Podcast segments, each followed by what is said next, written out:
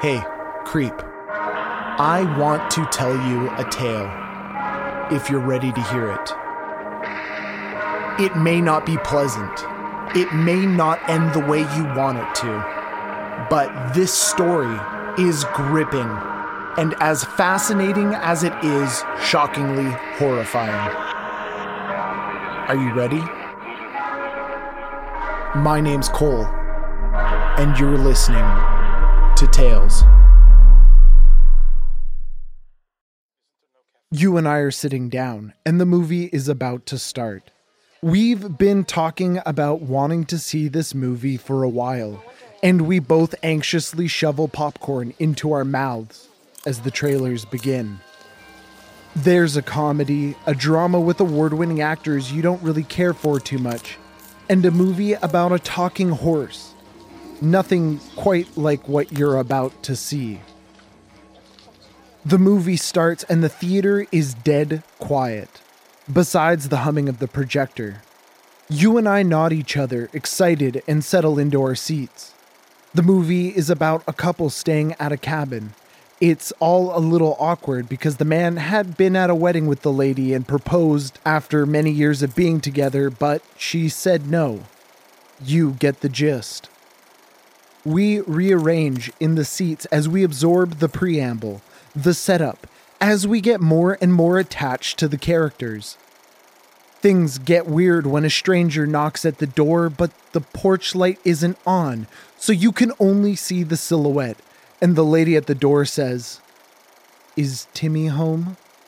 You visibly shudder and whisper in my ear, That's when I get the heck out of there.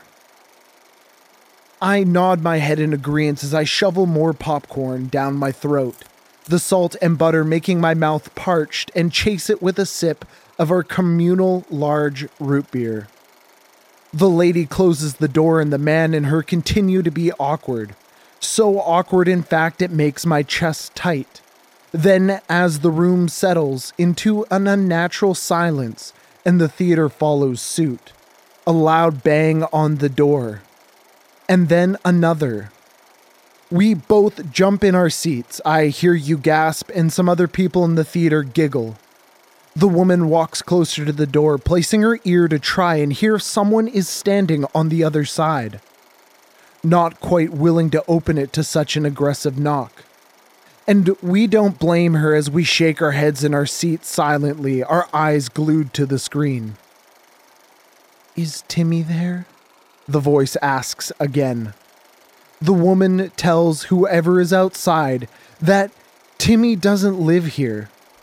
And as she turns around, she sees a man with a burlap sack over his head at the back sliding glass door before he dips away.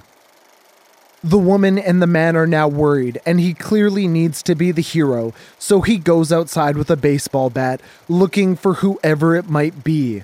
But there is no one there.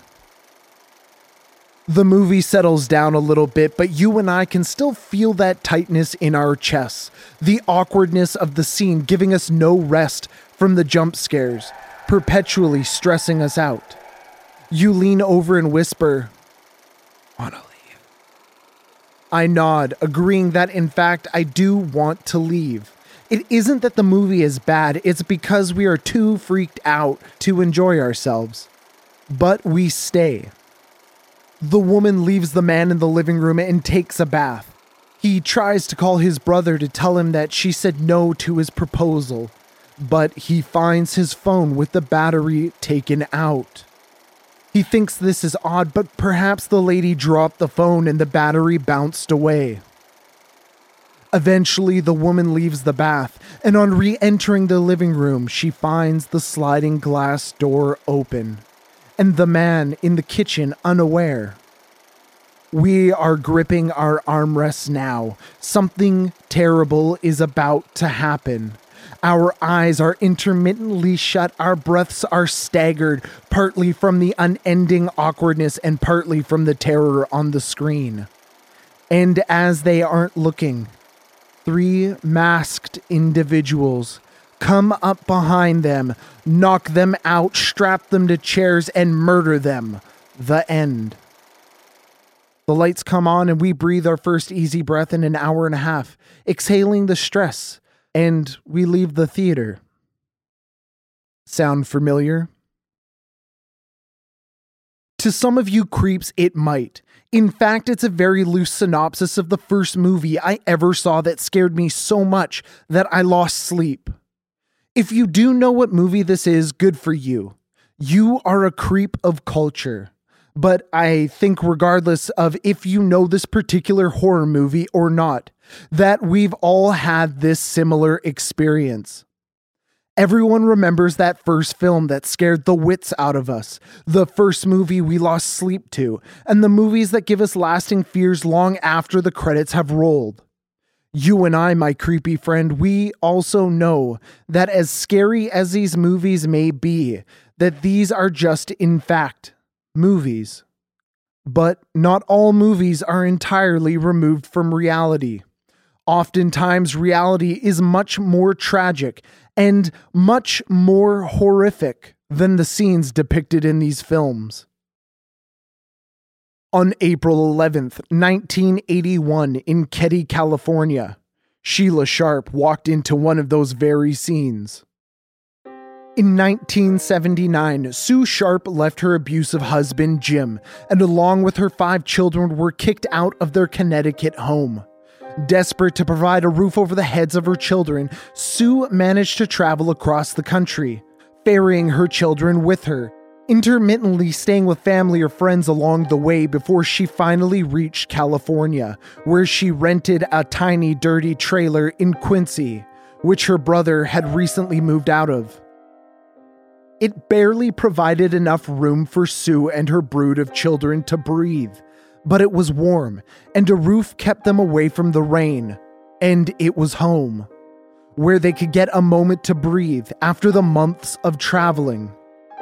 Eventually, in November of 1980, Sue Sharp managed to move them all from the small trailer into a much larger cabin in Keddie. Cabin 28. Keddie Resort had always been a failed venture, especially since a man named Mr. English bought it in the 40s, and not a single owner had ever made a dime off the promise that Keddie one day would become a tourist destination.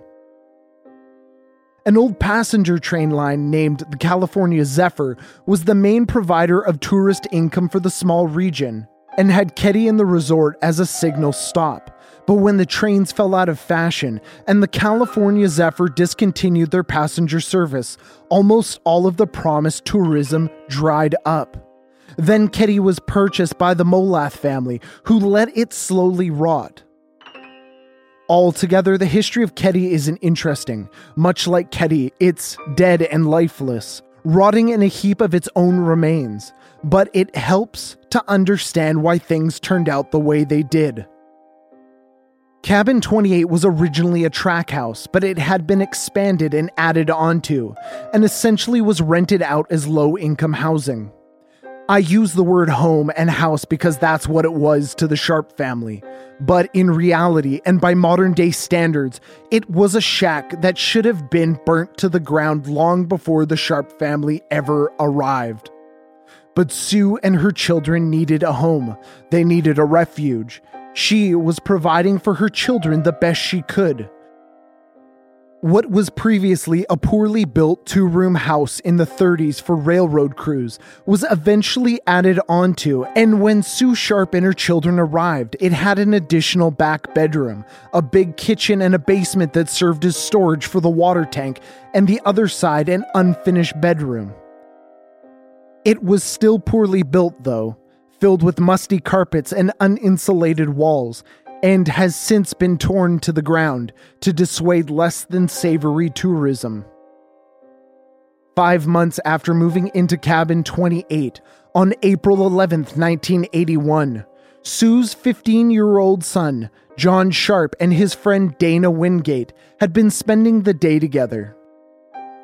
Around 1:30, John and Dana were picked up from Gansner Park in Quincy and were driven back to Keddie. 2 hours later, John and Dana hitchhiked back to Quincy along Route 70, They were seen together in the city's downtown district before eventually heading to a party at Oakland Camp in Quincy.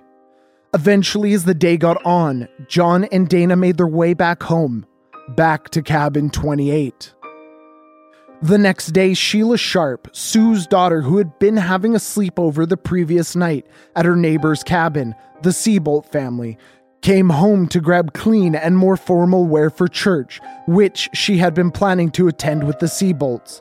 But as she pushed through the front door, she had no idea the horror and gruesome discovery she was about to make. The living room was a Jackson Pollock painting of gore. Blood was sprayed along the walls and splashed the ceiling. The carpet was soaked through with blood, and in the living room lay John Sharp, Dana Wingate, and furthest away from the door, covered by the blanket off Sheila's little sister's bed, was their mother, Sue Sharp. Sheila was shocked by the horrible discovery and ran back into the Seabolt's cabin for help. Miss Seabolt, seeing the terror and shock in Sheila's face, immediately called police before returning to the cabin. They walked in the living room and past the bodies and made their way to the back room. Sue, John, and Dana hadn't been the only ones home that night. Sheila and Miss Seabolt found Greg and Rick, Sheila's brothers, and their other neighbor, Justin Smart, in the back room, alive and unaware of what had happened in the living room. Law enforcement arrived shortly after to investigate and discovered the three victims had been bludgeoned, strangled, and stabbed to death. Sue had been beaten to death with a rifle, John had been stabbed and beaten with a hammer, and Dana had died of manual strangulation. Their wrists had been tied with medical tape, and Sue and John were hogtied with electrical cord. Sue had been gagged with a bandana and her own underwear. Various weapons laid scattered around the crime scene a kitchen knife, a butcher knife, a bloody claw hammer, but the rifle used to beat Sue was not there. Police then later found an additional knife and hammer close to the crime scene, hidden in a trash can. What exactly had happened here? Three people had been brutally murdered while three young boys slept in a poorly insulated room just a few feet away? How hadn't they woken up? Greg and Rick Sharp had slept through it all, but Justin had awoken to a commotion and had witnessed the whole thing. Justin Smart provided contradicting statements to the police, though. In his first statement, he said it was all a dream that had provided the details of the murder. Then, much later and older, with the help of hypnosis and a polygraph test, he claimed the dreams weren't real at all, that he had in fact witnessed the murders. Justin was having a sleepover with Greg and Rick, but was woken by a loud noise from the living room. Justin was startled and rubbed the sleep from his eyes, and then got up and went to the doorway to see what was happening. From his door, he said he saw Sue lying on the couch, and in front of her, in the center of the room, stood two men. And that's when John and Dana came through the front door. John, startled at seeing men in his living room hunched over his mother, lying on the couch, began to argue and fight with the unknown men. Justin allegedly saw Dana try to flee by running into and through the kitchen to escape through the back. But one of the men caught her. John, still arguing with the other man with brown hair, was suddenly struck with a large swinging blow to the head with a hammer, and he tumbled to the ground. Sue jumped up and rushed over to her son. Justin, scared at what he was seeing, hid behind the door. The two men then began to wrap medical tape around John, Sue, and Dana's wrists and ankle before hog tying them with electrical cord. But Justin wasn't the only child in the home who heard the noise. Tina Sharp also heard the noise, the banging and screaming and cries, and slid out of bed, carrying her blanket behind her, and walked into the living room to ask what was happening. The two men grabbed Tina by the arms and took her out the back door. The men then came back in, murdering Sue, John, and Dana before leaving. Four hours after police initially arrived at cabin 28, a helicopter was sent to fly over that cabin to surveil the scene and spot anything nearby that might be suspicious or out of the ordinary from the vantage of a bird's eye view. And two men were spotted traveling away from the cabin down a hidden back route. But the noting of these men didn't inspire police to send out additional cops to find and question the individuals. To make it all worse, police didn't even initially believe Justin, or at least weren't willing to listen to Justin, when he insisted the two men had taken Tina. Crime reports from that day do not match up, not even in a small way, but downright contradicting one another and it was determined that these reports were altered after the fact to report that they did take the abduction of Tina seriously from the moment they arrived. But it wasn't until 12 hours after the initial reports were taken that they even began to consider the validity of the missing girl. But wait, it does get worse. Not only did police fail to accurately report on the crime and witness statements, the crime scene wasn't even properly secured. And to top it all off, after the evidence was bagged and taken to the sheriff's evidence locker, a rainstorm resulted in water leaking into that evidence locker, damaging most of the evidence in the quadruple homicide. Remember when I said Keddie was a rotting pit of a broken promise? A tourist destination that never was? Well, creep, my friend, my compadre, when there is no money, there isn't much interest. And when people aren't interested, there is no oversight.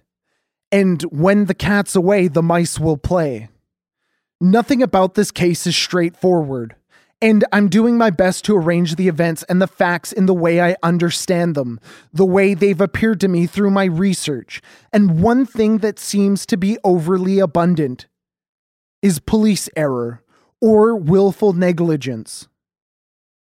Had police taken Justin seriously when he reported to investigators that Tina had been taken, then perhaps when the helicopter had seen two suspicious men fleeing the area of a quadruple homicide, perhaps they could have stopped those men and found Tina alive and well and brought justice to the pus filled corpse of Keddie, California.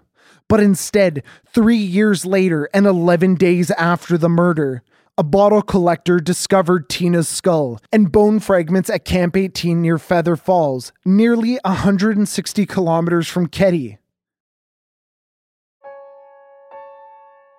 Police themselves never did find much of anything on their own, and it pains me to know that this unsolved case could have instead been solved and provided you and I resolution and the happy feeling that Sheila and what remains of the Sharp family and the Wingates perhaps could get closure and feel that their loss was vindicated in some way or another.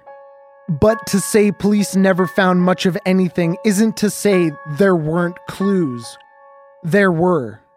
And I can't say for certain who killed Sue, John, Dana, and Tina, but I can put forth the suspect I find most suspicious, who I think the evidence leans against most. In a 2008 documentary, Marilyn Smart, Justin's mom, claimed that she had suspected her husband, Martin Smart, and his friend Bo were the ones responsible for the murders. On the evening of March 11th, Marilyn left her husband Martin and his friend Bo at a local bar around 11 p.m. and returned home, tired and ready to sleep. At 2 a.m., she awoke and got up to find the two men standing at the wood stove, burning something. Shortly after the murders, Martin had driven to Reno, Nevada, where he sent a letter to Marilyn contemplating the trials and tribulations of their marriage ending the letter with the chilling line I've paid the price of your love, and now I've bought it with four people's lives. You say we're through. Marilyn has stated that she never got the letter, but did confirm it was Marty's handwriting. The letter was overlooked in the initial investigation and never admitted into evidence. On March 24, 2016, a hammer matching the description of a hammer Martin claimed he'd lost around the time of the murder, which was the same size and type of hammer that was used to bludgeon Sue, John, and Dana, was found in a local pond. According to the investigator responsible for finding the hammer, the location it was found, it would have been intentionally put there. It would not have been accidentally misplaced. But what motive did Marty have to kill? Apparently, at the time of the murder, Martin Smart was furious with Sue Sharp for getting involved in his marriage. Sue had been helping counsel Marilyn Smart and was trying to convince her to divorce her verbally abusive and angry husband. There were also rumors that Martin Smart, Bo, or both had been molesting Tina and killed to keep their secret. On part of the police, I don't even think it was negligence. It wasn't that they were bad at their jobs. I downright think it was plausible they were helping whoever committed the murders go unpunished. But why would police help Martin, Smart, and Bo, both rumored child molesters, men with felony records, go unpunished? Well, Martin Smart was best friends with the sheriff and Keddie at the time. The thing I find most tragic and also most hopeful, is that none of these facts ever would have come to light if it weren't for someone personally affected by the case. Mike Gamberg, who was 15 at the time of the murders and knew the Sharps, had, upon becoming a police officer, initially been told by his sheriff, the same one who had been best pals with Martin, who, in Gamberg's opinion, did a worse job than police academy recruits, well, he was told that if he poked around the case, he would be fired. But in 2016, with the departure of the old guards, Mike Gamberg managed to reopen the case, and much of the evidence has been a result of his recent effort to find some closure. This case remains open and active to this day. Mike Gamberg is still trying to reconstruct what exactly happened. And while progress is still being made, this case remains unsolved. And well, Creep, your guess is as good as mine.